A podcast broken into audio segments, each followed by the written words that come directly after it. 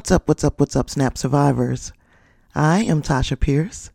This is After the Snap, a virtual refugee camp for everyone affected by Thanos' snap. Hello, everybody. Welcome back, welcome back, welcome back.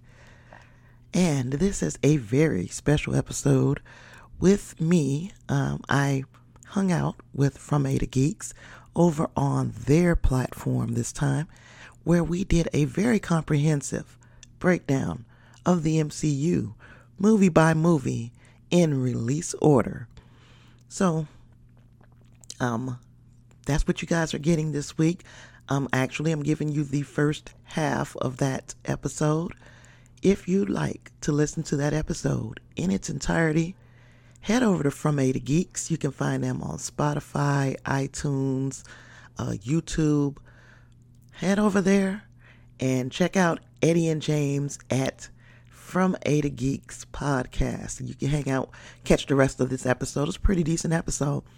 Like I told you all before, they go a lot longer than I do, so we hung out for quite a few hours and we really chopped the MCU up in very small bite sized pieces that somebody who is not familiar with the MCU can handle. Outside of that, I'm going to catch you on the back end of this, tell you what we've got going on this Friday over here at After the Snap. But for now, enjoy this episode.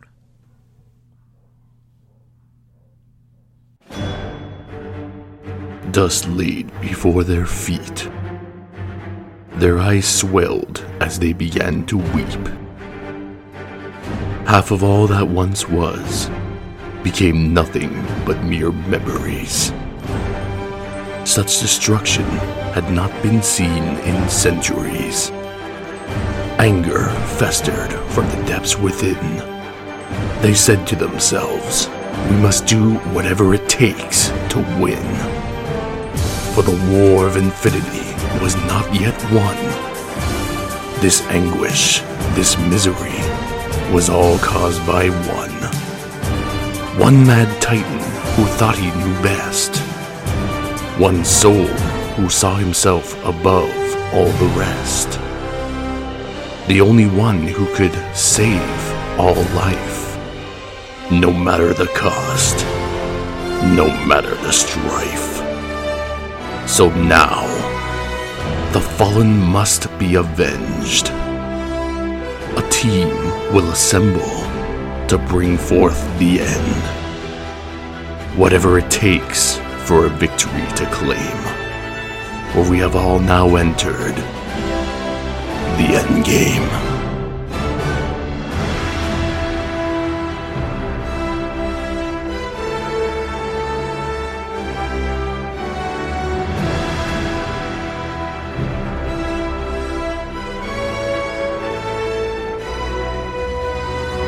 on April 26th. Witness the greatest conclusion in cinematic history as the Infinity Saga comes to a close in Avengers Endgame.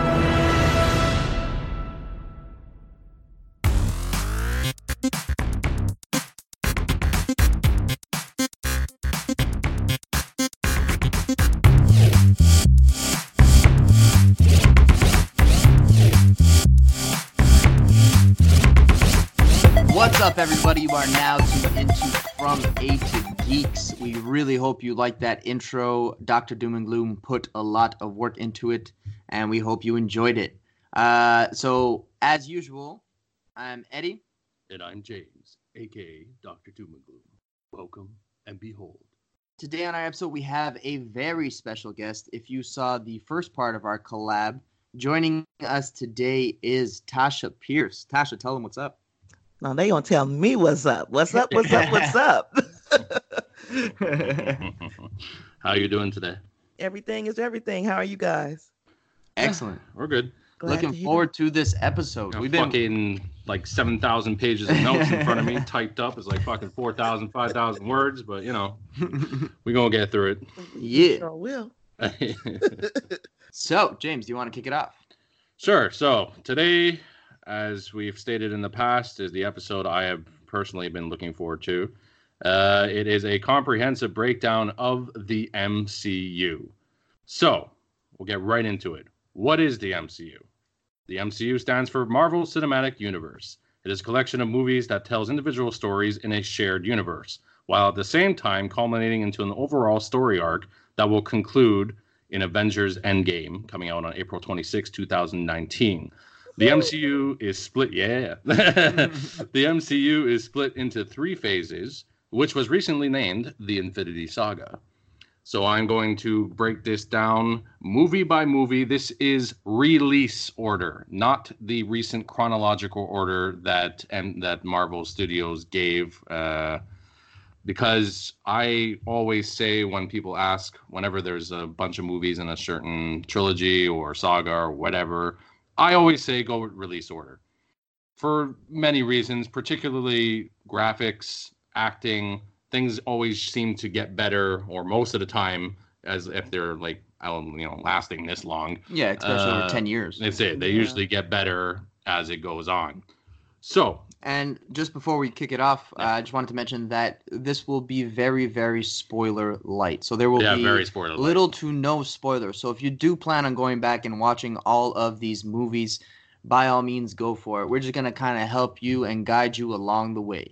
For those of you who have listened to us before, you already know a bunch of this. You're probably already into the MCU. This is more for people who you might want to get into the MCU. For people listening who are just starting to listen to us and they want to know what the hell the MCU is, how it breaks down. It's 22 movies, or at least it will be when Avengers Endgame comes out. So it's a lot to break down. So I have split it out into phases. And within those phases, I got each movie with the dates, the director, the screenplay, and then major characters that are introduced in that. I am not going into plot. I am not. Sure. I'm going to stay away from spoilers. Tasha and Eddie will interject with some other facts and some Easter eggs and whatnot as we go along. But in saying all that, here we go. Let's get it. Yeah. so, as I said, this is the Infinity Saga, starting with Phase One. The first movie, Iron Man, uh, that came released on May 2nd, 2018, directed by Jon Favreau. The screenplay is by Mark Fergus, Hawk Ostby, Art Marcum, and Matt Holloway. It is starring Robert Downey Jr., Terrence Howard, Jeff Bridges, Shaun Toub, and Gwyneth Paltrow. Now, they introduced major characters in this movie. Now, before I say this, this is my own personal choice of the major characters.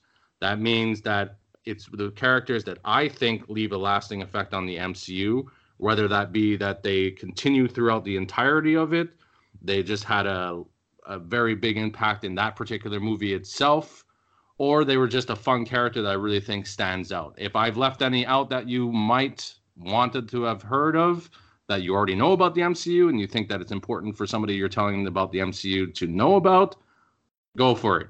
But this is my personal uh, thoughts of the major characters introduced. And if you do want to kind of mention it to us, because you think we Yeah, missed one, mention it in the comments. Let us know. Comments, line one, all that shit. Uh, I'll get to that later on. So, so anyway, so the major characters introduced in this movie are Tony Stark, aka Iron Man, James Rhodey Rhodes, Obadiah Stane, Virginia Pepper Potts, Jarvis, the AI in Tony's suit and um, in his house, period. Uh, Shield agent Phil Coulson, played by Clark Gregg, and director of Shield Nick Fury, played by Samuel L. Jackson. The movie is produced by Marvel Studios and distributed by Paramount Pictures. And this was Marvel's first fully internally financed film. Yeah. And that's Fully- all I got to say about that.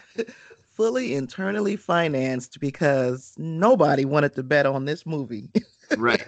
Well, that's the thing. This is the movie that kicked it all off, picking a Right. character that wasn't exactly the biggest of the big. hmm D list. And it all rolled on the shoulders of Robert Downey Jr. They were ramping him up in the comics at the time, I think, with this in mind. Yeah, But like you yeah. said, this is the first time Marvel Studios itself actually took a stab at it. Uh, especially rough for them, considering the Hulk before that, not the Incredible Hulk that preceded it, but did not do well. Was That not Ang, widely Ang Lee reviewed. version, huh? yeah, the Yeah, Ang Lee movie. Yeah. exactly. Uh, you guys got anything else to say about Iron Man before I move on? Well, I want to give you some some some uh money information. Excellent. we can say that it had a production budget of 186 million dollars. Goddamn. Not bad. Yeah, that was a Bit big pocket production Not bad. That's a lot of fucking money, man. I That's never a huge, huge bet on Robert Downey Jr. Yeah. Oh, Yeah. Actually, interesting enough, Robert Downey Jr. was not even considered originally. He had to fight for the role. He had to tell them, "Look, I am Iron Man. I can, I can, I can do this." And they said, "Well, because about you know how we, if you know anything about Robert Downey Jr., excuse me, you know he's had a lot of problems in the back in the past with Mhm. uh, alcoholism and drugs abuse and all that kind of stuff and." He was a major problem for studios whenever he would be a part of a movie, but uh, he cleaned himself up. They said. He they couldn't even get insurance. That's it. So he cleaned himself up. He bulked himself up because they also said he's too skinny, and Iron Man needs to be bulked up. And so he bulked himself up. He came in, he auditioned, and they said, "Well, there's our Tony Stark." yeah. And I'm happy he did. They- right. yeah, and it's been riding on his shoulders ever since. Right. Well, they pretty much they uh made a whole hell of a lot of money during the opening weekend. That was 102 million 118 dollars. And then um domestic box office got 319 million domestically. Worldwide was 585 million. Nice. Yeah. Well, they made a profit. Yeah. Yeah. Compared Pretty- to what they're making now, though, that's a joke. Oh but- yeah, it's like a drop in the bucket. I mean, but hey, it gets worse. So Yeah, it gets that's it. worse before it gets better. I'm sure you guys know though. Oh yeah. absolutely, absolutely. Also, something worthwhile mentioning is that although this movie seemed very, very well planned out and executed, pers- like to a T, it actually wasn't. Behind the scenes, there were a lot of on-set discussions about what the direction was and what was going to happen. So this was all kind of last minute. They really had a lot of writing on this. Obviously, being the one that kicked off the MCU. Uh, so director Jon Favreau would often have calls with Kevin Feige, with Robert Downey Jr., and they would all kind of get involved in the next step, in the next step of production, in the next step of the story. Now, if you're asking yourself who is Kevin Feige, I will get to that at the end as to what he is, what he what he's in charge of, and who he represents. But I wanted to stick with the movies first. If that sounds good to y'all. The god of the MCU. yeah, you're gonna hear his name because he is the MCU god, but yeah. but um yeah, it's it's cool to just save the best for last, I guess. Yeah, that's it. And he's actually a real person. When we say MCU god, we're just making a joke. Yeah. He's the orchestrator. Yeah. You'll, you'll understand when I get into it at the end uh, what uh, why we say it, why we deem him that. Yeah. All right, so if that is that, I will move on to the next movie. So the next one in line is The Incredible Hulk, that was released on June 8th, 2008, directed by Louis Leterrier or Leterrier or Hashtag James with names. Goddamn names, whatever. The screenplay was by Zak Penn. It was starring Edward Norton, Liv Tyler, Tim Roth, Tim Blake Nelson, Ty Burrell, and William Hurt. It introduced the major characters Bruce Banner, aka the Hulk, Betty Ross, uh, Emil, uh, wait? Emil Blonsky, aka Abomination, Samuel Stearns, aka Leader, and General Thaddeus Thunderbolt Ross. It was produced by Marvel Studios and distributed by Universal Pictures. Now, here's where things get a little interesting. Hulk character, or the, the Hulk character, is owned by Marvel, as well as the rights to make solo Hulk films, as it is right now. Now, you're probably asking yourself, then why hasn't there been any more Hulk movies? Well, however, uh, Universal still has what they call first refusal clause in the contract. Therefore, they can make a solo Hulk movie, but Marvel must approach Universal first to distribute it, which would mean it would be taking money away from Marvel's parent company currently right now, Disney. Hmm. And therefore, that's why that hasn't happened. so, if there's anything else you guys want to add, go ahead now.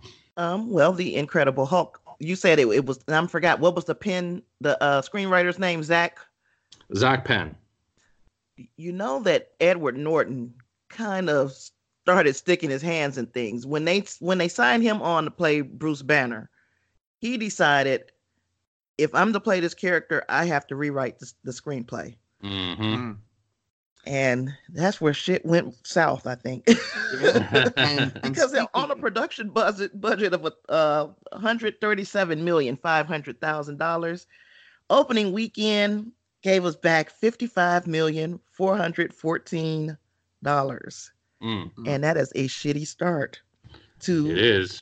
a shitty domestic box office which was 134 million 800 dollars and worldwide it only uh, it only grossed 265 million five hundred and seventy-three dollars. Now I know that sounds like an awful lot of money, but it is nothing when we're talking about the terms of what we're getting into later in the Yeah. MCU. The- building blocks of the MCU, this was kind of low.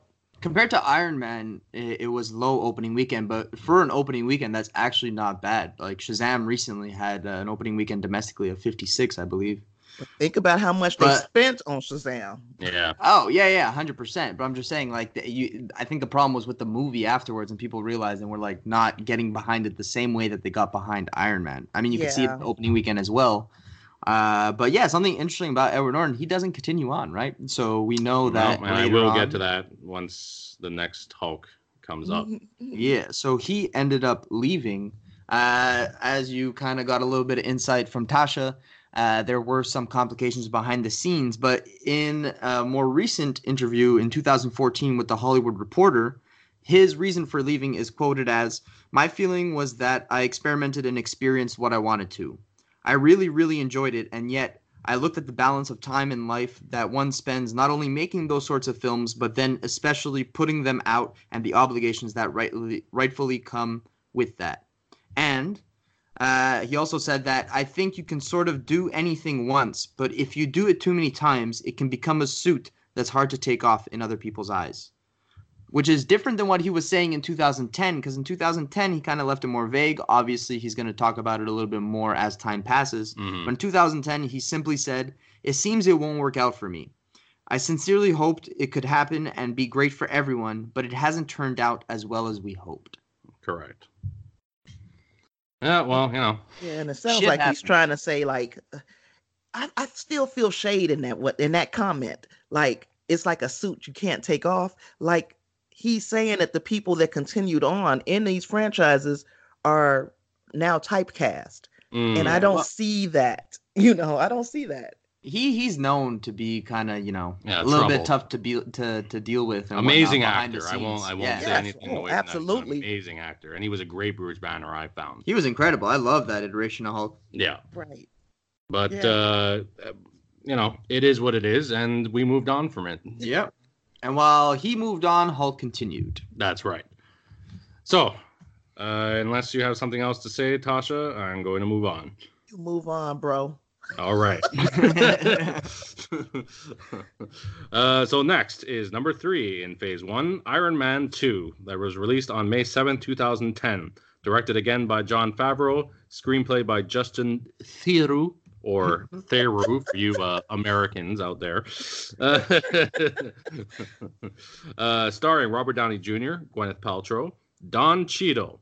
Now here's where things get a little interesting again. I thought Edward Norton was the only complication. Yeah, no, not really.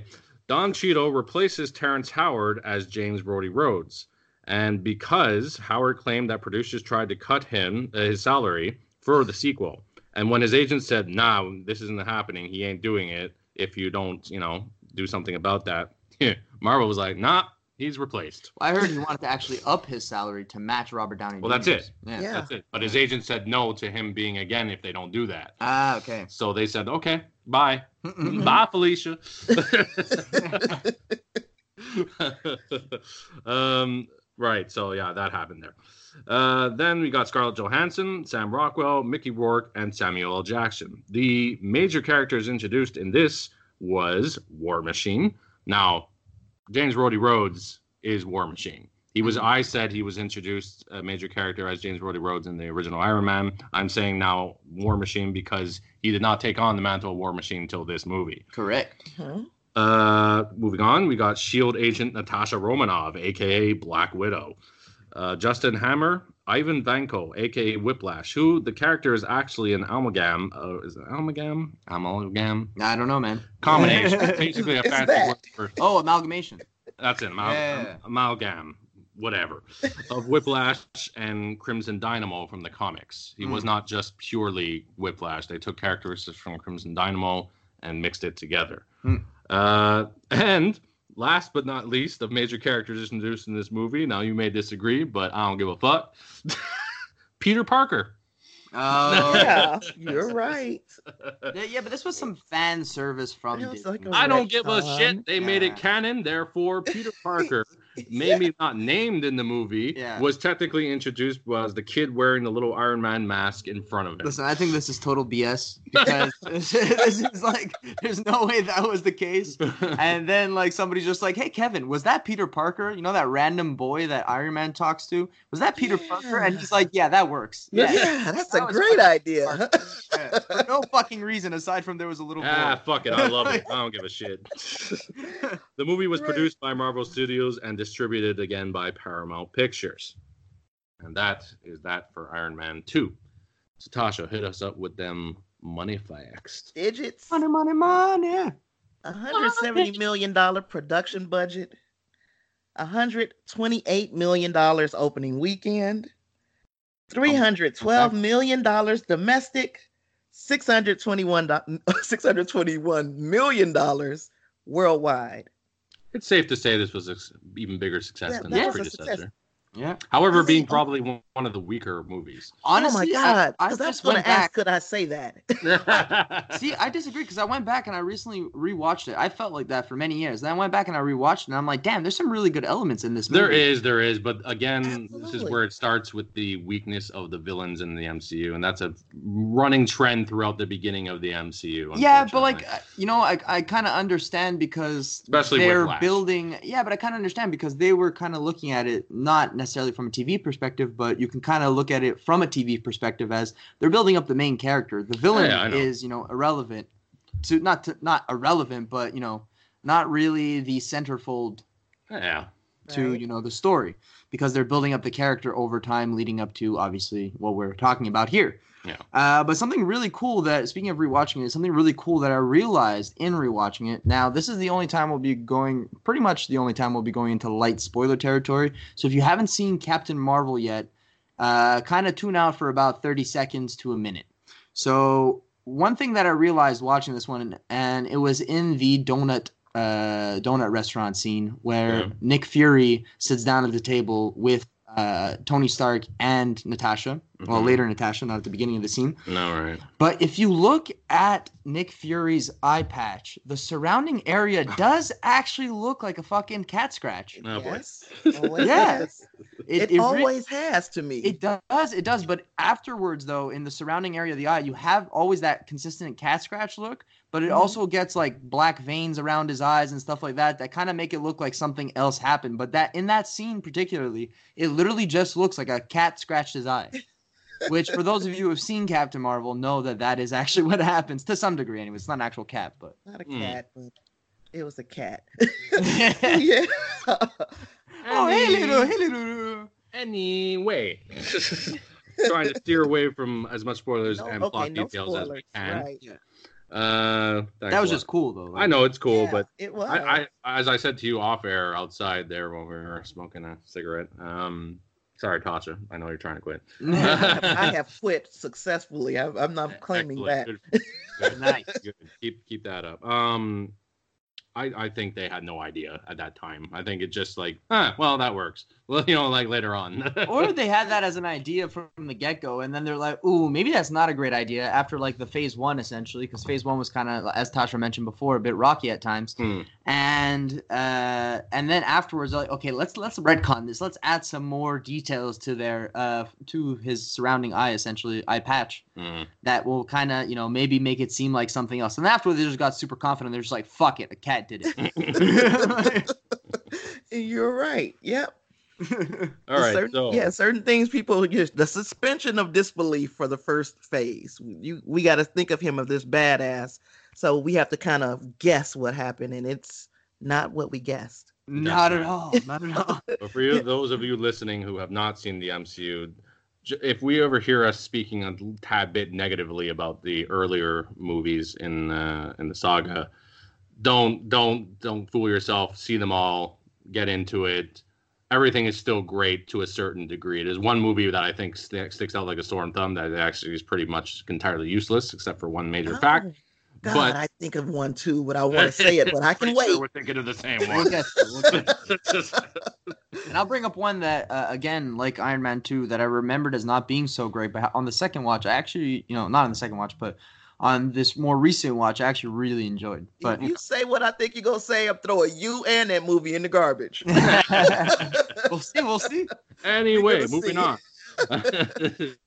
to number four in phase one Thor, May 6, 2011.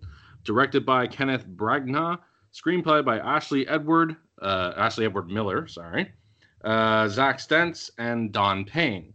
It is starring Chris Hemsworth, Natalie Portman, Tim, uh, Tom Hiddleston, Stellan Skarsgård, Colin Fair. I don't ever had to know pronounce that name. What? F E O R E. I think it's Fair or Fort? Fair. Fair. Is, is it a silent E? Uh, I have no Fert? idea. I don't know. I don't know. Anyway, him, Ray Stevenson, Idris Elba, Kat Dennings, Rene Russo, and Sir Anthony Hopkins. It introduces major characters Thor, Jane Foster, Loki, Erik Selvig, Laufey, the King of the Frost Giants, Heimdall, or Heimdall, uh, Frigga, Odin, and Shield agent Clint Barton, aka Hawkeye, played by Jeremy Renner. Produced by Marvel Studios and distributed once again by Paramount Pictures. And that is that for that. So you didn't have to wait too long. This is the movie I was talking about. So Tasha, you're gonna throw me in the movie? No, no, you can stay out of the garbage. This all was right, pretty- all right, good. Actually, this movie was pretty good to me. I, liked like this the movie original Thor. lot. I honestly, originally when I first saw it, I, I found I don't know maybe it's because I was expecting something like the others, but I found it kind of was lacking for me. And then on the second watch, I was like, damn, this is really good. I think it's because I really hated Thor Mm. in that first one. he acts like such a little brat. But he's so supposed to. Fucking annoying. That's No, what I he's get it. supposed I to be. understand. Yeah. Yeah, he has a great arc as a character throughout this Yes, entire, does. you know, all these phases. But yeah, that first one really hit a sour note for me at the beginning, and then when I watched it again, I'm like, holy fuck, this this is great. Actually, s- uh, to, to go off of what you just said there, I think that's uh, for those of you listening that have not watched any of these. That that is one major pull to the MCU is not just the fact that these are big blockbuster comic book movies coming to life, but the characters develop over the beginning all the way to the end, and they develop a lot. yeah, And you keep seeing them over and over again. You keep the consistency for the most part with the actors, other than two we just mentioned there. it gets better from here on out. Well, yeah, it gets better with that. Um, also, you'll see a lot of times, especially as I start getting into the next movie, that the screenplay uh, writers are kept a lot throughout uh, succeeding um, sequels and whatnot to keep that continuity. And then you got God Kevin Feige at the top, making sure everything comes together.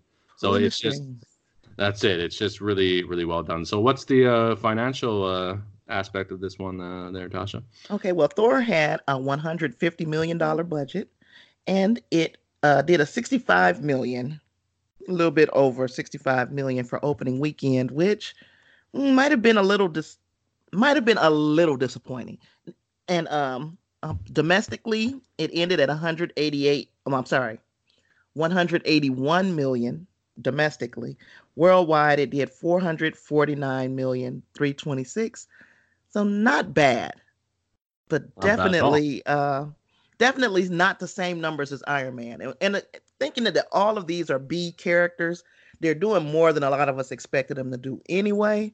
But Right. still, I thought a little bit more for Thor. What did, what did you think as far as how much money it was going to make?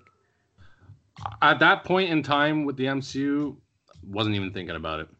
I was just I, I was just happy to start seeing all these major like uh, characters. Well, as you said, B characters, but nonetheless, I knew Thor. they were known characters. yeah, Yeah, they were very well known characters, and to see them come to a live action incarnations was just like this is fucking jizz in my pants, you know. excited. I, I don't do the jizzing thing, but I was pretty excited. I think that like one of the reasons why Iron Man specifically was doing so well, and these other ones were kind of like you know uh lessers to Iron Man is because at, at that time in 2018 like like the character of Iron Man the character 2008, you mean? 2008 sorry the character of Iron Man uh Tony Stark really kind of fed into what was going on in the world. That was like a Jersey Shore, like Ed Hardy era. You know what I mean? Like that Mm. Right. douchebag was like in. You know. so I think a lot of people wanted to see more of that. Unfortunately, I'm happy that's gone away. But Has it though? Has it? to, I mean, dude, I'll you refer you remember to the president of the United States. I okay, yeah, but like. Not my president. But I'm saying like that type of douchebaggery, like the Jersey Shore type. Yeah, of yeah, like, you know it. what I mean? Like, but uh, but yeah, nowadays uh, things have changed, thankfully. But well, I mean, not the president, but anyways. the other movies were more uh, comic book heavy to some degree. Hulk, uh, you know, on one side of things was very, you know, oh, this is a beast and whatever. It wasn't. Mm-hmm. It wasn't as relatable as Iron Man was on Mhm. top of you know not being douchey like Well, this that. was also the first Thor was the first movie to go into a whole nother like universe yeah kind of thing. yeah Yeah. and thor for the same reason as hulk i think suffered a bit as well hmm people Yeah, weren't used to soaking all this up this Go is ahead. still the beginning of the MCU, and like like uh, Kevin Feige, we, keep saying his name. You're gonna eventually be introduced to Kevin, but Kevin Feige said that they were going for like different feels. So they wanted the the kind of uh drama. They Mhm. wanted the horror movie. They wanted the fantasy movie with with Thor, and they were just trying to find their footing. Which whatever one throwing all the shit to the wall, whatever stuck, that's what they was gonna roll with. And Mm. noticed that a lot of a lot of the writing got more like kind of like Iron Man after the first after the first phase. It did. It mm, did. that's true and, and then it kind of went away from that in more recent times i think but because now they like shoot now we own the block you know we Yeah. can do we can introduce what we want yeah That's right. and now you're really getting clear director visions and things like Yep. that rather than so much meddling That's it. right yeah.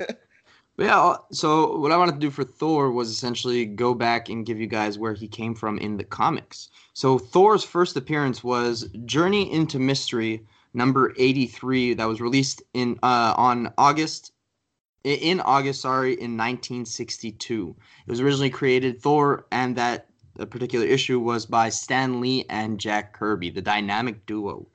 Uh, Journey into Mystery issue 84, which released a month later, was written by Larry Lieber and drawn by Jack Kirby once again, and that was the first time we saw Jane Foster. And then Journey into Mystery issue 85, released in October that year, was the first time we actually saw Loki, Odin, and Heimdall. Now you may be wondering, what the hell is Journey into Mystery? well, let me tell you. Journey into Mystery is an American comic book series initially published by Atlas Comics then by its successor, Marvel Comics. So Atlas Comics was soaked up by Marvel Comics. Atlas Comics initially was a horror comics anthology, and it changed to giant monsters and science fiction stories in the late 1950s. God damn. I don't know any of that shit. A little bit of co- comic book tidbit. Hell yeah. That's what the viewers or the listeners, I should say. want. I'm so I'm so Look too at- into look saying viewers this education free college course in in the mcu You all gonna learn today. all right. So if there's nothing else, I will move on to the next movie. No, I'll take Let's go. All right.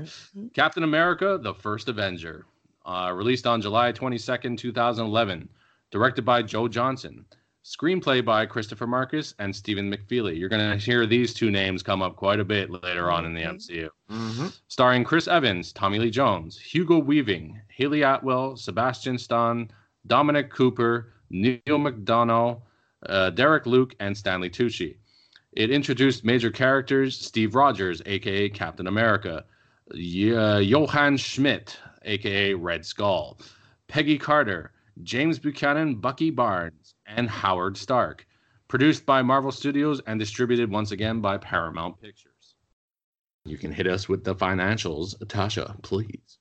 140 million dollar production budget this is like one of the jewels of the mcu i'm just so disappointed at you people that didn't go see this opening weekend and it only had a 65 million just like thor 65 Hmm. million opening weekend Well, Yeah. I mean, I guess we can't forget that each of these characters are first being introduced now, so they had to like get their feet off the ground, and like people who never heard of these characters may be like, "Nah, I don't want to get into this one or whatever. Like they didn't really know what was going on. Everything was just starting out, right? So Right. You expect something like Captain America, especially domestically in the states, to blow up. Eh. Exactly.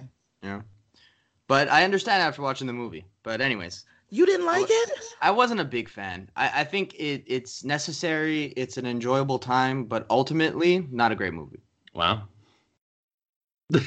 Well, the domestic box office ended up at 176 you million. just gonna move on, Tasha. You're like, yeah, I'm I'm not even into going. that What, what can I say to you? What can I say? We only got a certain amount of time. I cannot just sit here and try to talk you into liking Sound this like you're particular gonna just, like, movie. slap you in the fucking face. yeah, exactly. 370 million worldwide. I'm still disappointed. 370 worldwide. I man, that's, Worldwide. That's not Oh, shit. wow. Wow. Exactly. Damn. Shame on all of you. Shame on all of you. well, look, it wasn't my favorite Captain America movie. I did enjoy it, but it was, it didn't. Uh, admittedly, even myself didn't grab me as hard as I thought as as the other ones did, like Thor and Iron Man. So later on, though, Captain America became a shit. At this But- time, at, at this point, it was my least favorite Marvel movie. At that point in time, Ooh. You Yeah. like the Incredible Hulk I fucking over? loved the Incredible Hulk. Oh, me and you, Eddie, we got to fight. Not we got to fight. We got to take this shit outside we need to now. have a Marvel Universe fights. ooh, ooh. Okay, well, let me see. I got I got Thor. You pick your your team. After, you go to the next movie. I got Thor though. You get you make your pick after the next movie. well, before we move to the next movie, I just want to give you guys some facts that tie into the movie. So, spoiler light, uh, nothing crazy that will impact the movie too much for you. Uh, but so Captain America was created in 1941 by the superstar team of Jack Kirby and no, not Stan Lee on this one, but Joe Simon. Uh, Captain America, some cool things. So throughout the movie, as you know, he's fighting some Nazis, Red Skull particularly. But in the first issue of Captain America, he is shown punching Hitler straight in the jaw. Bruh. Maybe why it sold nearly one million comics, which is huge, especially for you know back in the day and whatnot. One million generation. is a big number, especially you know with you know they're just going. There was no internet; they were just going off word of mouth and whatnot. So Word. well, TV also uh, forty-one, Uh, black it. and white TV. Word of mouth. Word. But also something else that comes up in the movie again light spoiler nothing heavy is when captain america originally starts off you see him with the classic or, or original triangle shield so it is pointed at the end it doesn't it's not just a triangle but it's pointed at the end and it kind of has more of a uh, triangle shape to it but then it's changed to the iconic circular shield uh, Jack Kirby's explanation for making that change in the comics initially was I changed the shield from a triangle because I felt that it was the kind of thing you couldn't do much with, except puncture a wall like a spear. But with a circular shield, you could be tricky, and there were wider uses for a circular shield, and therefore it was better for the character. That is straight from the mouth of Jack Kirby as to why. But it's kind of cool because they do call to that in the movie, and Mhm. originally he has that triangle shield. hmm Very cool. Very cool. Um, is that it for that one? I don't have anything for it. Alrighty Yeah. then. Moving on to probably one of the biggest movies in the MCU. Well, at least it was at that time. This was definitely the biggest movie. Yeah, going in time. order. Yes. Marvel's The Avengers came out on May 4th, 2012, directed by Joss Whedon, screenplay by Joss Whedon, starring Robert Downey Jr., Chris Evans, Mark Ruffalo. Now, here's where things get, for the last time, I think, interesting. Mark Ruffalo replaces Edward Norton as the Hulk due to simply creative differences, as Marvel put it. But as you heard Eddie explain before, that was later flushed out a little bit more. Uh, moving on, Chris Hemsworth, Scarlett Johansson, Jeremy Renner, Tom Hiddleston, Clark Gregg, Colby Smulders, Stellan Skarsgård, and Samuel L. Jackson. Introduced major characters: Shield agent Maria Hill, and of course, the Mad Titan Thanos. Played at that time by Damion Poitier, not who he later becomes uh, Josh Brolin.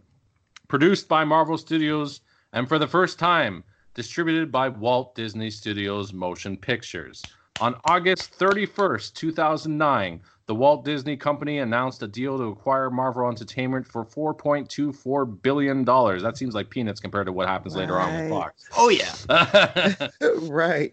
with Marvel shareholders to receive $30 and approximately 0.745 Disney shares for each share of Marvel they own. The voting occurred on December 31st, 2009, and the merger was approved. So, even though it happened in 2009, it wasn't until 2012 with the Avengers that Walt Disney officially started distributing uh, the movies. And from here on out, it is Walt Disney. Before that, it was Paramount Pictures, except for The Incredible Hulk, that was under Universal Right. and that is that for the Avengers. But this was the first time we see all these characters come together in all their glory with that beautiful score made by Alan Silvestri. For those of you who don't know who Alan Silvestri is, you might have heard of a little trilogy called Back to the Future. and he made that iconic score as well as among many, many others, but that would be the one, uh, at least in nerd culture, that probably stands out the most. It also brought us the iconic scene of all the Avengers in a circle. Oh God, that was that. Man. Oh, oh, That's oh, boy. my favorite. That's my that's my favorite MCU moment. Mm. You you talk about a person that literally almost jumped out of their seat. I, I was grown as hell. there was no excuse for me to act the way I did at the cinema when this movie came out. it's understandably so. Uh, I remember seeing it for the first time, and I was just chills up the spine. I'm pretty sure I got up and started screaming at the screen like a fucking hooligan. it was uh, it was intense, and definitely just for phase one, it closes out phase one, and then the culmination of everything that happened so far to see it all come together. This this movie showed us, okay, now I see what they're trying to do. Yeah. Right. I'm wondering, like, God, who could not have known that it was going to be this iconic? I mean, with we'll go into some numbers. A 225 million dollar production budget. Uh, opening weekend was 270 million. That was the that was uh yeah opening weekend. So it's already they've already made the money back. Mhm. it, it was just that great Mhm. domestically 623 million dollars worldwide this is the first entry for the mcu into the billion dollar club Mm. one and a half billion dollars worldwide God damn. Well, already the domestic was uh, higher than the highest global figure for it, the it sure was yep So that's that's already bang just domestically, topped all the rest.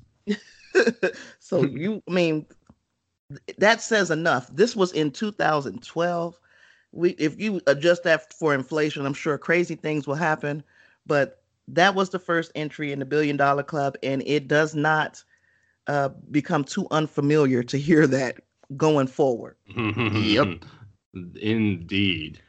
Also, a cool little tidbit that I found in an interview. I can't remember where the interview was, but essentially Kevin Feige explained a little bit of background as to the why Loki was the villain in Avengers. Right. A little spoiler: Loki was the villain in Avengers. You can see it in a trailer essentially, so it's not too much of a spoiler. But right Uh, they Kevin Feige actually knew this from the get go before they even started developing Thor that they wanted the villain in Thor to be the major villain in Avengers. The reason being because you need to have a reason for a god to meddle in mankind, essentially. You know what I mean? So it had to be something close to him. But on top of that, they wanted a villain that was already explained, that they didn't need to go into too much backstory, so that they could focus, still deliver with that villain, but also focus on the Avengers assembling which is an iconic line as well. Right we We haven't still heard haven't fucking yet. been said. God damn it. Yeah, iconic line in the comics. yeah let's please please let somebody say that Oh, Mm. not, not, not just somebody. Captain America. yeah America. you got three hours to give us what we want um, also, one other thing uh, that I probably should mention now that I haven't mentioned yet. Uh, this was, as I said, introduced the Mad Titan Thanos, but only his face in an end credit scene. If you are wa- going into the MCU and you don't know, you need to stay. Well, stay if it's in theaters. In this case, these are all on uh, you know Blu-ray now and um, digitally. You can watch them. Fast forward to the end of the credits. There is always, always, always starting right from the beginning with Iron Man, a scene, sometimes two, sometimes 3 Mm-hmm. Sometimes at five. the end of the credits. And they, yes, they are pivotal. They are not just throwaway scenes. They are usually tying in to the next movie or the next thing they want to go or something major that's going to happen later on. And in this case, it was definitely something major by showing the Mad Titan Thanos. So, If you want to look like a person who's never been to an MCU movie in your life, get up as soon as the credits start rolling. yeah, that's it. Everybody knows if you see everybody else sitting, you sit too because there's The, something the else. general coming. rule of thumb when going to the movies, if the light, if the show lights do not turn on, No, they started doing that now. The lights started turn doing on. that? Yeah, yeah, the lights fucking turn on. well, back in the day, and that was only like five years ago, Yeah. the show lights would not turn on because there would be something after the credits. But I guess that's out Yeah, the no, they don't do that. They're like, get the fuck out. Oh, want to clean. You want to leave? that. Leave. Shit. This is Marvel. We stay until the end, motherfuckers. so with that, that concludes phase one of the MCU. So we move on to phase two, starting with Iron Man 3. May 3rd, 2013, it was released, directed by Shane Black. The screenplay is by Drew Pearce and Shane Black, starring Robert Downey Jr., Gwyneth Paltrow, Don Cheadle, Guy Pearce, Rebecca Hall, Stephanie, oh boy, Stephanie Szostak, James Badge Dale, Jon Favreau, and Ben Kingsley. Fucking phenomenal actor. I love Ben Yes. Kingsley. Introduced the major characters Aldrich Killian and the Mandarin. Produced by Marvel Studios and distributed by Walt Disney Studios Motion Pictures. Now this one, I liked. I did like it. I didn't like the liberties they took with some of the characters, and you'll find out as you watch the movie. Mhm. But Mhm. I definitely thought this was a good way to round out the Iron Man arc. I thought it was great. I thought it was really uh, Yeah. singled in, uh, went really deep diving into Tony Stark and the man behind the suit. Right. And, the ramifications of what happened in the Avengers as well. Right. It just gave me Batman feels too. Yeah. So the production budget for this movie was two hundred million dollars. Opening weekend, it got back one hundred seventy-four million, one hundred forty-four thousand dollars.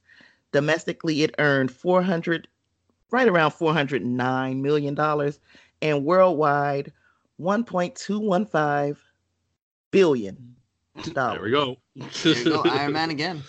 Iron Man for the win. Yeah. Go right back in the billion dollar club. Don't don't get too used to it. We got we got a little scared coming, but oh boy. Yeah.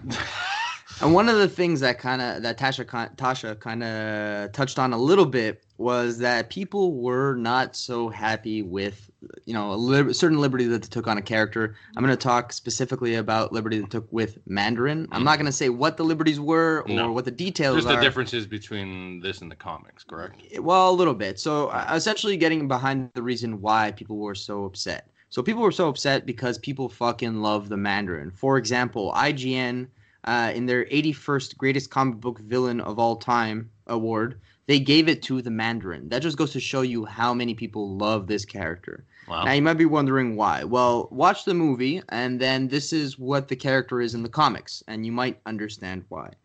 The Mandarin is a superb athlete with tremendous skills in the various martial arts. Through repeated practice, he has toughened all the striking surfaces of his body, especially his hands, which are covered with thick calluses. He even uh, split Iron Man's magnetic beam reinforced alloy armor with repeated blows. So great is the Mandarin's martial arts ability that he can even survive without food and water, apparently sustaining himself purely via the mastery of Qi. The precise degree of the Mandarin's martial arts powers have been subject of multiple implied retcons by Marvel Comics. Initially, Mandarin was portrayed as being such a superhumanly skilled martial artist that he could destroy Iron Man's armor with his bare hands. Jesus. Now, watch the movie and tell me what you think. and, and I can understand scaling him down a bit for the movie. right. But yeah, when you But see to the, movie, that they did is yeah. mhm. so I'll leave it alone. Yeah. Watch the movie. Tell us what you think. Speaking of disappointments, Oh, nice segue, James. Right. uh, this is the one I was talking about. Was this the one you were This talking is the one Tom? I was talking about. There you It's go. Yeah, no, we all feel the In same. In my about personal a opinion, you can take this fucking movie, put it in the garbage, put some fucking lighter oil on it, burn that motherfucker, put it in a fucking compactor with the ashes afterwards, and shoot that motherfucker in the ocean. Because this is fucking garbage. There's only one thing in this movie that you need for the rest of the MCU, and it's an Infinity Stone. And that's it. That's it. Like That's what? all. and I'm talking about Thor: The Dark World. November, released on November 8th, 2013, directed by Alan Taylor, screenplay by Christopher Yost, Stephen McFeely, and Christopher Marcus. Now that surprises me because Christopher Marcus and Stephen McFeely are probably one of the, the two most prominent screenwriters in all of the MCU, and they do a damn good job with most of them. I'll So I don't know what the bit. I'll provide a little bit here. insight. I'll provide a little bit insight on that. Well, let me let me just finish it one once, once Yeah, yeah. and then you can go. Uh, it stars Chris uh, Chris Hemsworth, Natalie Portman, Tom Hiddleston, Anthony Sir Anthony Hopkins, Stellan Skarsgård, Idris Elba, Christopher Eccleston or Eccleston. Yeah. Uh, oh God, now, whew, this name, Adewale Akinoye Ajibaje, I think it is. that oh, you know you butchered, you butchered that. Oh, you know, it ain't got no accents or nothing. I don't know how the fuck to say this shit. Kat Dennings, Ray Stevenson, Zachary Levi, Taba Tadanobu Asano, Jaimie Alexander, and Rene Russo. It introduced the major characters, ruler of the Dark Elves, Malekith, and Tan Tan Tainlir T- Tyven. Is that how you pronounce that? Don't look at me, man. AKA the Collector. the collector. oh, Yeah. Anyway, they don't really. I think they only say his name like once, and then from there on, he's just known as the Collector. okay. Produced by Marvel Studios and distributed by Walt Disney Studios Motion Pictures. So to answer your question and give you a little bit of background on why this was such a piece of trash, uh, you can kind of there was a you know a circuit that they did with the cast and director, and essentially you kind of got a lot of insight from two questions that were asked. So one was to the director, and he was kind of explaining that initially he wanted to make this more of a dark story, hence the dark world, and make it kind of more gritty and, and you know have a little bit of an edge to it versus you know the typical Marvel movies that were out at this point. Uh, so seems like something happened along the way, and he described it as seeing that the other Marvel movies relied heavily on uh, you know lighter notes and comedy throughout. So then they injected it. So you can you can clearly tell even in the movie that it doesn't flow well, it doesn't mesh No, well. they don't seem to know what kind of uh, what uh, tone they wanted. As you just mentioned, makes Yeah. sense. Uh, it was just um, the story was whatever. Mhm. Like the the bad guy Malekith, terrible. And speaking of the bad guy and Malekith and why he was so fucking terrible, uh, when asked essentially what what's the point of this character, what's the point of Malekith, he uh, the actor Christopher what was his name Christopher Um, Christopher Eccleston. Christopher Eccleston kind of went on, on for like 30 seconds of nervous rambling and then ended by saying that he the purpose of this character was to get paid. Uh, afterwards, without saying that he was joking or anything like that, actually gave a decent reason why he's a good villain. Uh, but that was full of shit. Mm, clearly. So he did his job after spilling the beans on the reality of it all. Now, again, you can make your own uh, assumptions and your own opinions when you go and watch it. But take our advice. We're pretty sure most people feel the same way about this. Does it reflect in the numbers, uh, Tasha? Yeah, you can see it. Uh, production budget was 150 million dollars. Opening weekend, people weren't excited. It was 86, right, right under 86 million dollars. Uh, domestically, it did 206 million over the run. It still did better than uh, the first Thor Hmm. worldwide. That's 644 million 602. And That's can I make a comment like Christopher Christopher Eccleston? Uh, I know him from Doctor Who, and I think he is an excellent actor. He was his skills were not they didn't play to his skills Hmm. Right. with the writing. They could have done he's an actor. so That's what he's much paid to do, more. though. I'm sorry. He's an actor though. That's what he's paid to do. You know what I mean? I I, I think that like the reason he stank, stunk the bed was because they didn't give a shit about the villain in this movie, which is problem, which is a problem that Marvel had. Like they always want to focus on the main characters, and in this specific instance, they wanted to continue focusing on the relationship between Loki and Thor because how much Tom Hiddleston nailed Loki. Oh yeah, Uh, yeah. So they, they there was more of a focus on that, and I think he felt that, and he's like, well, what the fuck is the point of my character? You know, And- and except for being like a basic villain. he is. He is act- actually like he's a great actor. He is a great actor. Just they did not play to his strengths, in my opinion. Mm. In my opinion. Okay, but we can agree to disagree. yeah, we really need to get on a fight, Tasha. We we disagree on a few I, things. I awesome. don't feel like he phoned. I don't feel like he phoned it in. I feel like he did what he could with what he was given, and what he was given was like a big pile of shit, and they Mhm. wanted him to make a freaking steak meal out of it, and he did what he could. Yeah, yeah. I think that's me. You, you ain't gotta agree because. Anyways, fuck this movie. movie. Moving on. Captain America: The Winter Soldier. Now we're Best talking about a movie. fucking movie. Yes. Still one of my all-time favorite Marvel movies. Released on April 4th, 2014, directed by Anthony Russo and Joe Russo. You will hear these two names come up quite a bit as well. Oh yes. Screenplay by Christopher Marcus and Stephen McFeely again. Starring Chris Evans, Scarlett Johansson, Sebastian Stan, Anthony Mackie, Colby Smulders, uh, Frank Grillo, Emily Van Camp, Hayley Atwell, Robert Redford, and Samuel L. Jackson. Introduced major characters The Winter Soldier, uh, which is actually somebody we've already mentioned before. Yeah. Sam Wilson, aka Falcon, Brock Rumlow, Shield Agent 13, Kate, Baron Wolfgang von Strucker, played by Thomas uh, Kretschmann, Dr. List, played by Henry Goodman, Wanda Maria Maximoff, aka Scarlet Witch, played by Elizabeth Olsen, and Pietro Django Maximoff, uh, aka Quicksilver, played by Aaron Taylor Johnson. Produced by Marvel Studios and distributed by Walt Disney Studios Motion Pictures. Yeah. Ooh, gonna have to wee, fight this this movie came out are fighting. Ain't gonna be no fight. so this movie came out fighting from that opening scene. This movie took Captain America and turned it up to fucking 1000. Yes. Right. Yeah. this I was is one. yeah, this is a must see. Yeah. As I mentioned, I wasn't really a big fan of the first one. I thought it was kind of, you know, lacked. Uh, but this one fucking opened up my eyes to Captain America. Holy shit. Like, it was phenomenal. Is phenomenal. And how much did it make? It made a lot of money. Not enough to me for for what this movie is. 170 million dollars was the production budget. What do you think opening weekend did? I'm gonna say since you- you said you were underwhelmed by it, let's maybe say it didn't make it back right away. 150. I'm going to say 500.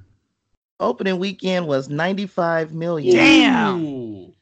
Ooh. Maybe after Thor the Dark World, people are like, what the fuck's going on? Yeah.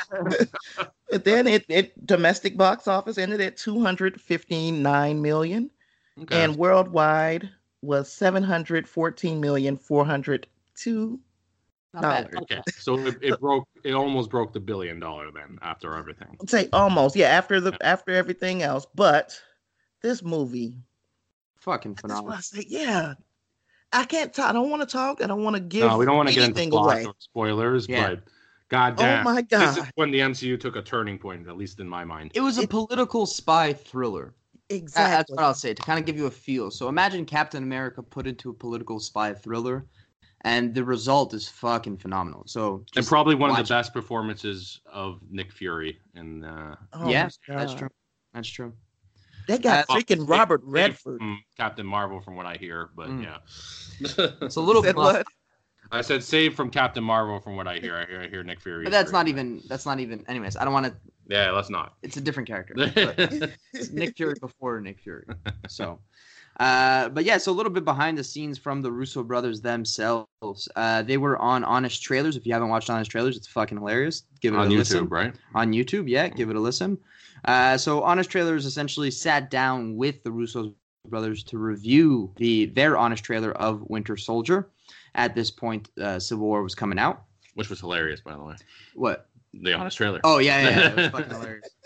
Uh, and so during that, they kind of went into a little bit of details behind the scenes and whatnot. And actually, throughout the movie, they're actually fans. Uh, throughout the filming of this movie, they're actually fans of honest trailers themselves.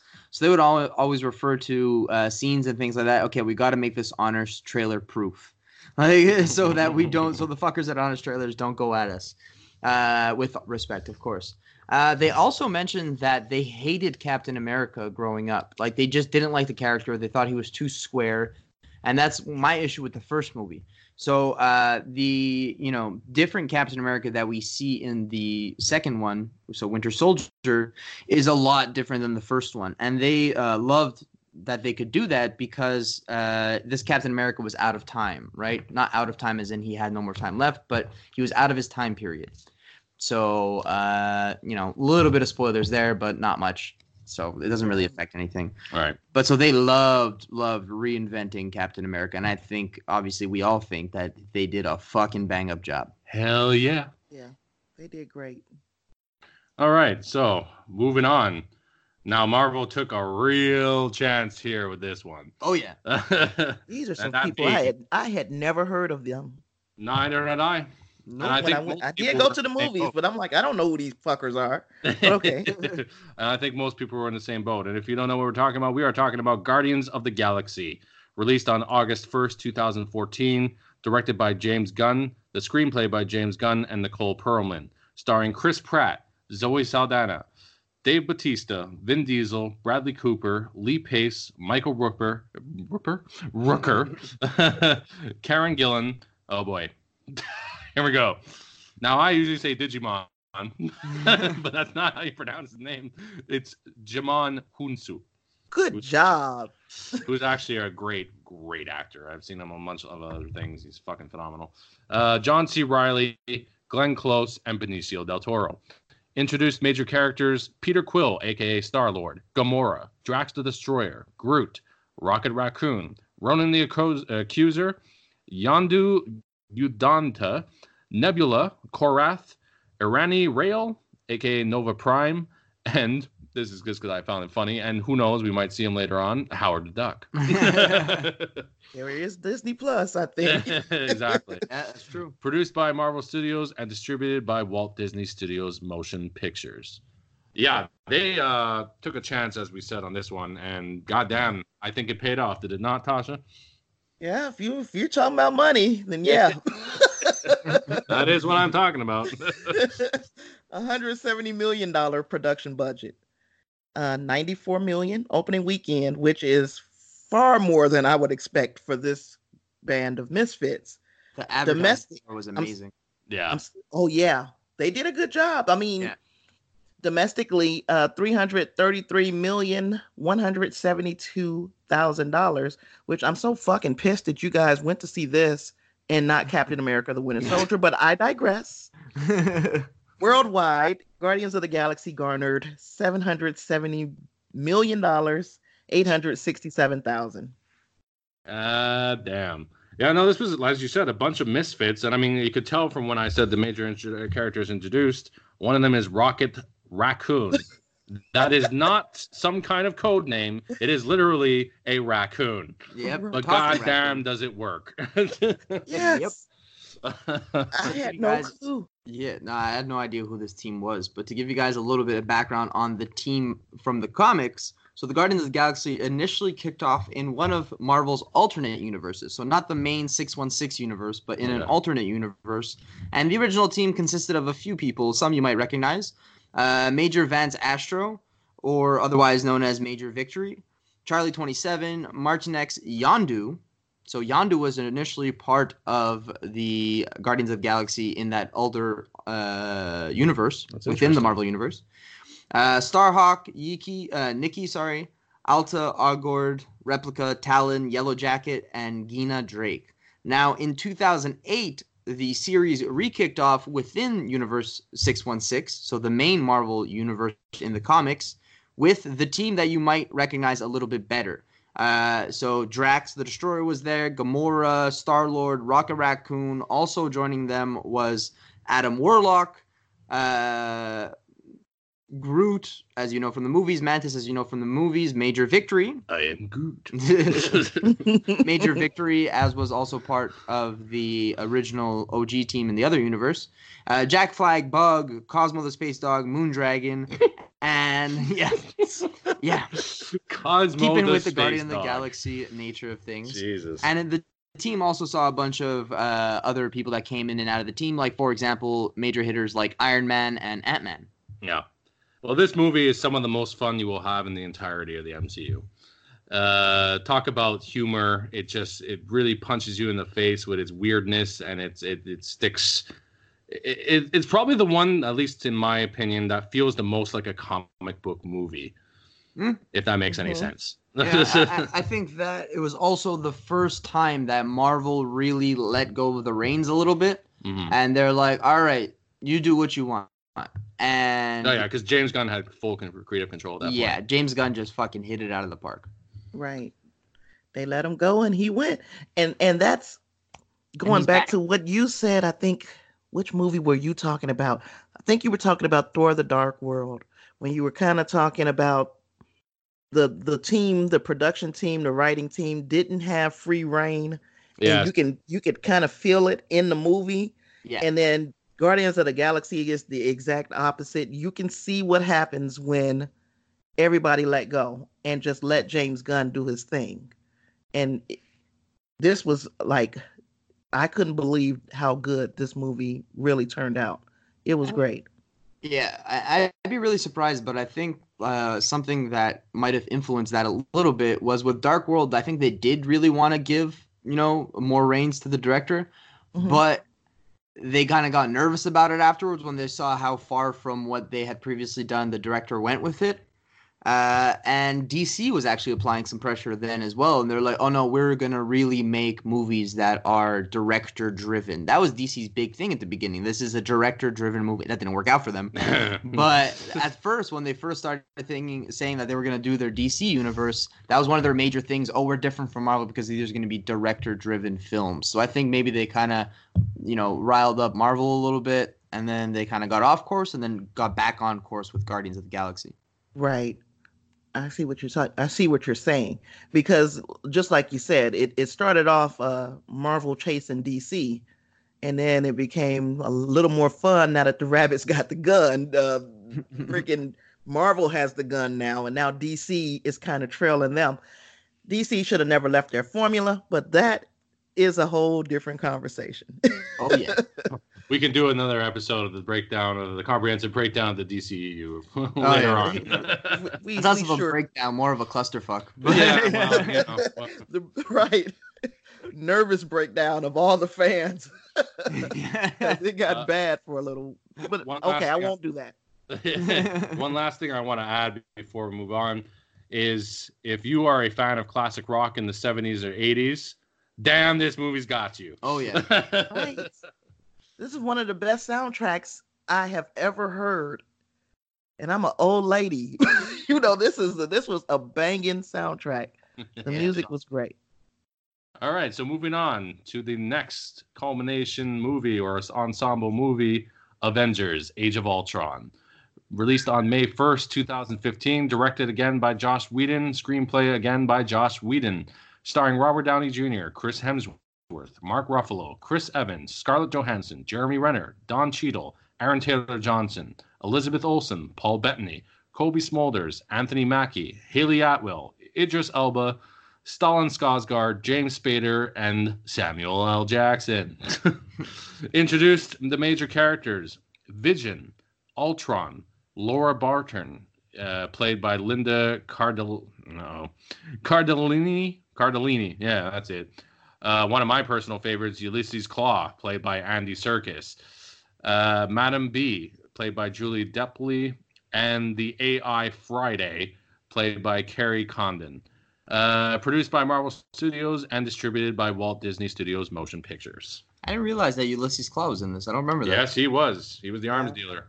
Ah. Arms dealer. Good old boom. You'll get that later on. Okay, Avengers Age of Ultron with a $330 million production budget is and it depends on which list you go by. Did It's just a three hundred and thirty million dollar budget? that's what I said. Holy it's e- fuck! possibly depending on which list you're looking at. It's the second most expensive movie ever behind uh, one of the Pirates of the Caribbean movies. Oh wow. But yeah, they yes, spent a lot of money on those two. Jesus. All right. But. I can't. I still don't get why they spent so much money on Ultron. Three hundred. They- wanted to make all those Well, because I guess Seems- making Ultron entirely CG was really a part. not just Ultron, but I mean, I don't want to give spoilers for the movie, but you could ju- just watch the movie and you'll see how Yeah. much CG Yeah, yeah, yeah. went into that movie. If you thought Avengers had a lot of action, this ramped it up. oh yeah, Okay, so that three hundred thirty million dollars opening weekend was one hundred ninety-one million dollars, Mhm. and domestic was four hundred fifty-nine Mm. million dollars. Worldwide was another billion dollar entry, one Mm. billion four hundred three thousand and thirteen dollars. and God while while it was a financial success, a lot of people looked at Age of Ultron as a failure. It just didn't hit home for a lot of people, myself included, uh, as something memorable, especially when you're following up Avengers, which was so iconic and so memorable. Age of Ultron is kind of like the you know something you want to forget about. Like eh, whatever. I, I don't feel that strongly about it, but Eh. I could see what you're saying. It did kind of fall off a little bit. yeah. Uh, It's also- although I loved, I must say, one personal thing I loved is the voice of Ultron. Yes. Yeah. Yeah. I yeah. thought it was Uh, James cool. Spader. Yeah, James Spader, Yeah, yeah. James Spader. Yeah. Yeah, and that, but like, it's also one of the reasons why uh, Josh Whedon no longer continued to direct the Avengers. After that point, he was gone. Yeah. So uh, it This was man weak said this received. movie aged him. this movie aged him. And, I, and and we talk about director again, uh, studio interference. This is like Yeah. I had an episode where I talked about how studios interfere, and this was one of those movies where he felt an immense amount of pressure from the MCU god himself, Kevin Feige. so uh, one Well- thing he did achieve, one other little tidbit, was that he wanted it to be shorter than the original. Uh, that was Joss Whedon's whole goal. He wanted the sequel to be shorter than the original. He Hmm. achieved his goal by one minute. well, you know, I, I like I said, I didn't hate it. I think it's still a great entry. I just don't feel it was as strong as the original. I went in kind of hard on it, but I mean, I don't hate the movie. It was an alright movie, but compared to the first one, it was mm, you know far removed from that. Now I want to steer off a little bit here. I know I said to you, Eddie, off air that I wasn't going to do this until the end, but I'm going to do it here. I changed my mind. Liar, James. You're a liar. uh, so within this movie, we have uh, Elizabeth Olsen and Aaron Taylor Johnson playing Scarlet Witch and Quicksilver. Um, now, there's a little bit of trickery here with this. Now, for those of you who do know comics, you will recognize the name Scarlet Witch and Quicksilver as being the children of Magneto in the X Men comics. So, what happened here is they could not use the word mutants or have any connection to the X Men whatsoever. Why, you might ask? Well, I'm going to break down what happened recently with the 21st Century Fox and Disney deal. So on July 27, 2018, shareholders agreed to sell the majority of its assets to Disney for a whopping $71.3 billion. The sale covered, yeah, the sale covered most of Fox's entertainment assets, including 20th Century Fox, FX Networks, and on this one I didn't know until I looked it up, National Geographic Partners, Mhm. among others. Uh, which is also the National Geographic little tidbit here. Side note, uh, it's coming to the Disney Plus app as well. Makes sense. That's crazy. That app's gonna be a fucking monster. But anyway, going on. Uh, how does this pertain to the MCU? You might ask. Well, under Fox, the X Men and the Fantastic Four were made. Back in the '90s, Marvel sold the movie rights to them because they didn't have the money they uh, to internally start financing as they did when they started the MCU. Uh, so any X Men or Fantastic Four movies that currently exist are not part of the MCU.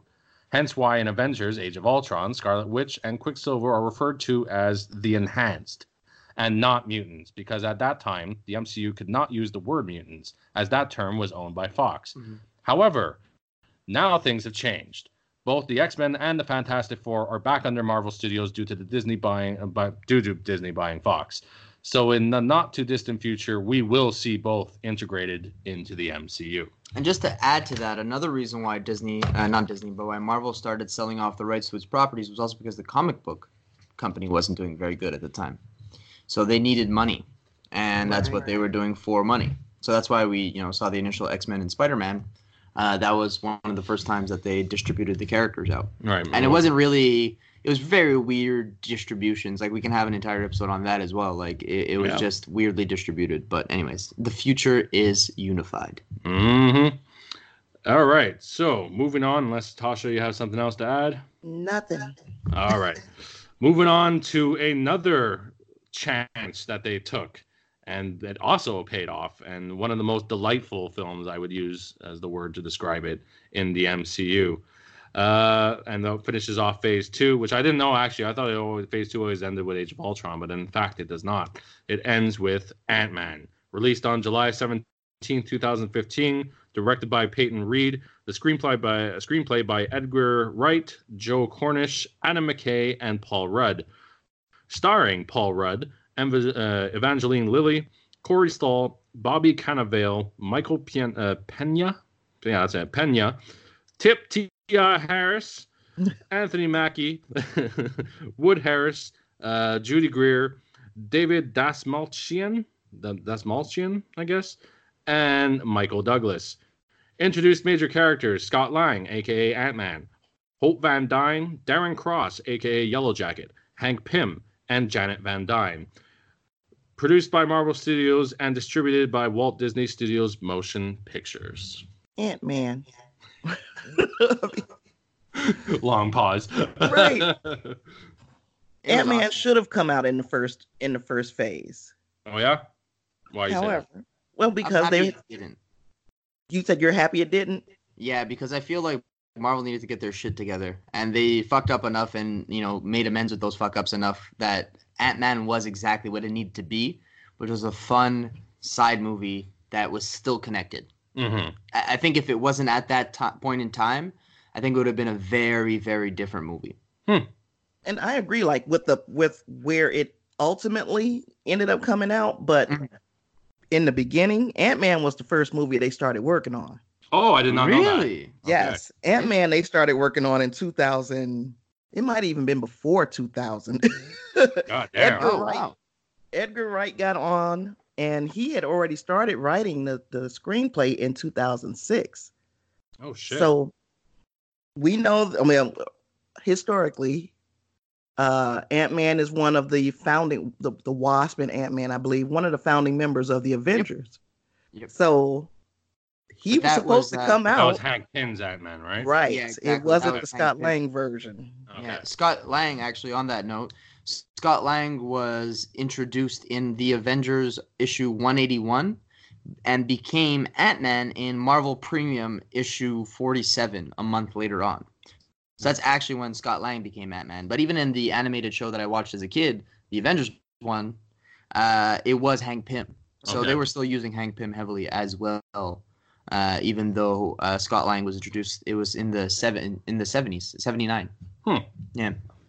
Well, as you heard me state when the major character is introduced in this movie, it's not like Hank Pym is there. He's just there. Yeah, exactly. Not, Yeah. this irradiation of uh, Ant Man. Which I thought was a nice touch though, because they already had some history there with Captain America, the first Avenger. So it was kind of cool to see that okay, yeah, other stuff existed in the past as well. So I thought that was a nice uh, touch. Yeah, because you once again, I believe, see Howard Stark and Peggy Carter. Exactly. Yeah. Yeah, I like that. I like that touch. And the production budget on Ant Man was $130 million.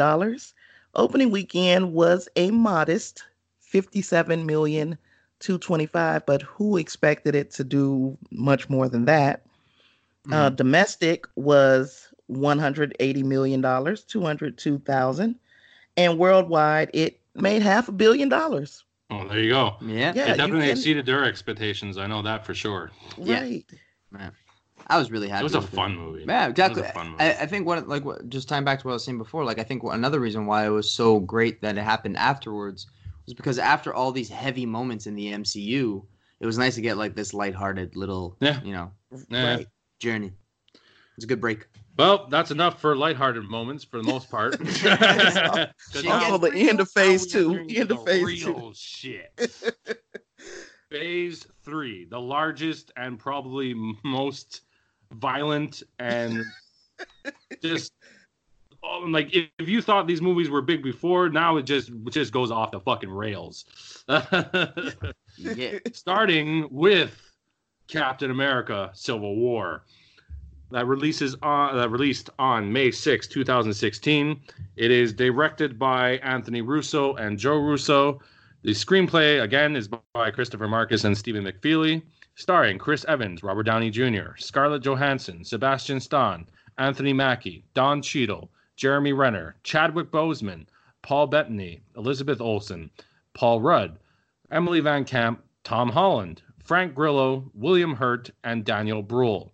It introduced the major characters T'Challa, aka Black Panther, T'Chaka, played by John Kani, Spider Man, Crossbones, Helmut Zemo, Everett K. Ross, uh, played by Martin Freeman, Aunt May, played by Marisa Tomei, and Maria Stark, played by Hope Davis. Produced by Marvel, Marvel Studios and distributed by Walt Disney Studios Motion Pictures. Ooh wee! Yeah. Is huge. the introduction of Black Panther and Spider Man into the MC fucking U. yeah. And Peter Parker, unless, you know, No, you consider no, no. He was introduced in Iron Man 2. Do not break my bubble in my dream. the, the character of Spider Man was introduced in this one. Speaking of characters, Aunt May was so dramatically different than what we're used to seeing. Which is kind of cool. By none other than the lovely Marisa Tomei. Yeah. She is I one. think they needed that. That that Aunt May is too damn old. But yeah. anyway, yeah, this, we needed this Aunt May. I agree. I agree. Yeah. I agree. I mean, I, my eyes agree too. So I'm pretty sure. I'm pretty sure Tony Stark's eyes agree too. Oh, yeah. Tony Stark, I think, happy. has seen her in her entirety. That was his, think his girlfriend at one time. Oh, you know what? That thank you for that, Eddie. Sorry, Tasha, to cut you off real quick there. Um, I did forget one character I should have mentioned. Oh, Uh, you didn't mention I did not mention Happy Hogan, Oh. and he was introduced in the original Iron Man. Yeah, he was also he's also played by the director of the original Iron Correct. Man. Correct. I don't know Favreau. why, for whatever reason, I forgot. Because I mean, he's throughout the entire saga. Yeah. So Yeah, he's there. to this day. So, Mhm. So let your fans come and get you. It was gonna let yeah, them fucking yeah, throat because yeah, yeah, yeah. James done fucked up again. So how much? Uh, so with this ridiculous ensemble movie that like was kind of a basically Avengers 2.5. yeah. Uh, how much money did it make? two hundred fifty million dollar production budget. I guess Woo. that's where I should start. And it's Yeah. not that you know you think of Age of Ultron and you you were talking more characters, but I understand it was a lot of CG. I get it. Two hundred fifty million dollars production budget for Captain America: Civil War. Opening weekend was one hundred seventy nine million one hundred thirty nine thousand one hundred forty two dollars. I wasn't really giving that loose change, but I did this time domestic box office was 408 million dollars worldwide 1.14 billion dollars Joins the billion dollar club. Well, I, I think in Phase Three, most of them are. Yeah, in phase three, most of them, yeah. i mean if we were just almost to average out all of these movies all of them would be billion dollar movies almost mm-hmm. Yeah. real close And this wasn't just a massive movie, but it was also a massive event in the comics. Oh yes. Uh, this saw the entire Marvel universe uh, kind of go at it with one another, on built on the same premise essentially. Uh, but after a lot of different events that occurred in the comics, House of M, shout out House of M as one of my favorite Marvel comics out there.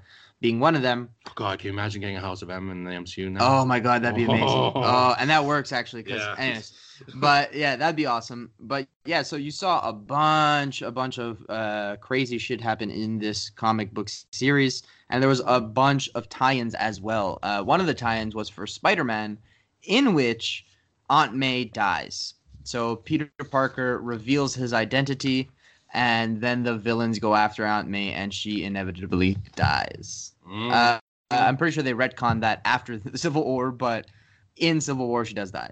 I mean, he, she's not the only one, but Yeah, I'll well, leave it not alone only because one. I don't want to spoil it. well, that's because the if- comic book. This is the things. comic book. This but if I comic book, say what happens in the comic Oh, book, I understand. because yeah. I think that, well, I'll leave it alone. yeah, yeah. I, I, I get, I get what you're saying. All right, so then moving on to I think Tasha's one of Tasha's personal favorites, due to a certain Mr. Benedict Cumberbatch, and that is Doctor Strange, released on November fourth, two thousand sixteen, directed by Scott Deckerson or Derrickson, I should say, screenplay by John Spates, Spets, Spates, something like that. Scott Dickerson and C. Robert Cargill, starring Benedict Cumberbatch. Oh boy, it's a beautiful man. Chiwetel Ejiofor. Is that the Ejiofor? Ejiofor? Something like that. Area four, yeah, there you go. Eliofor?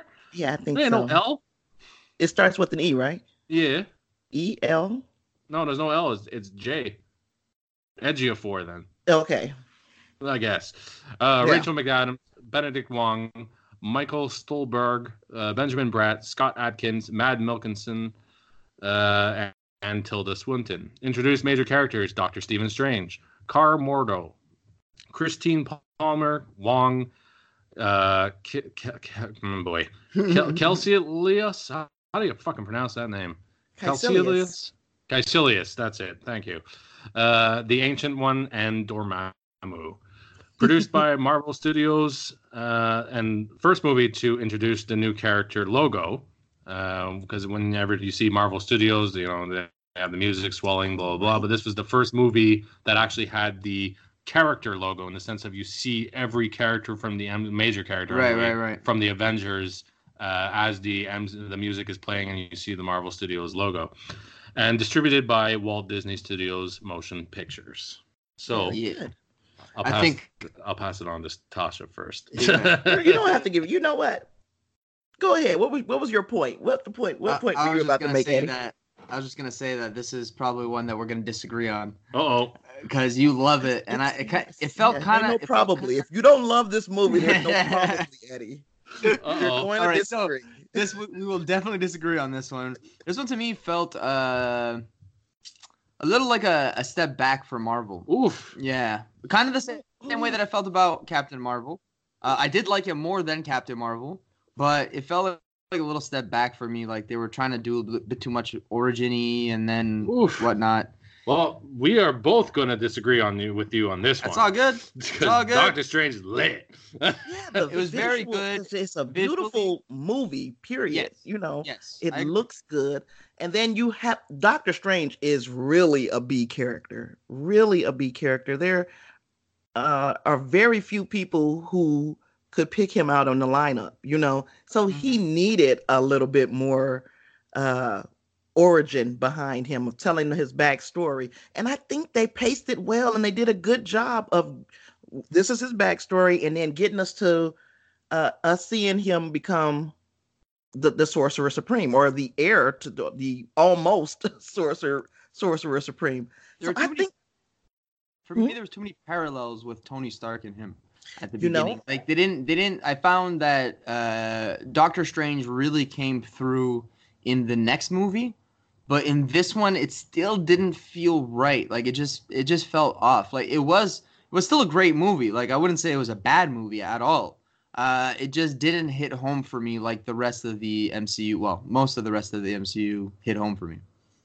I believe if you were to just have to describe the character, yeah, he's the only difference is he's a doctor and he's an asshole and he's arrogant and he, you know, so that's that's true to the comics. Mhm. So I mean, and okay, I, I know I always say this is the fucking movies, it's not the comics, but they stayed true to the source material. So I don't understand.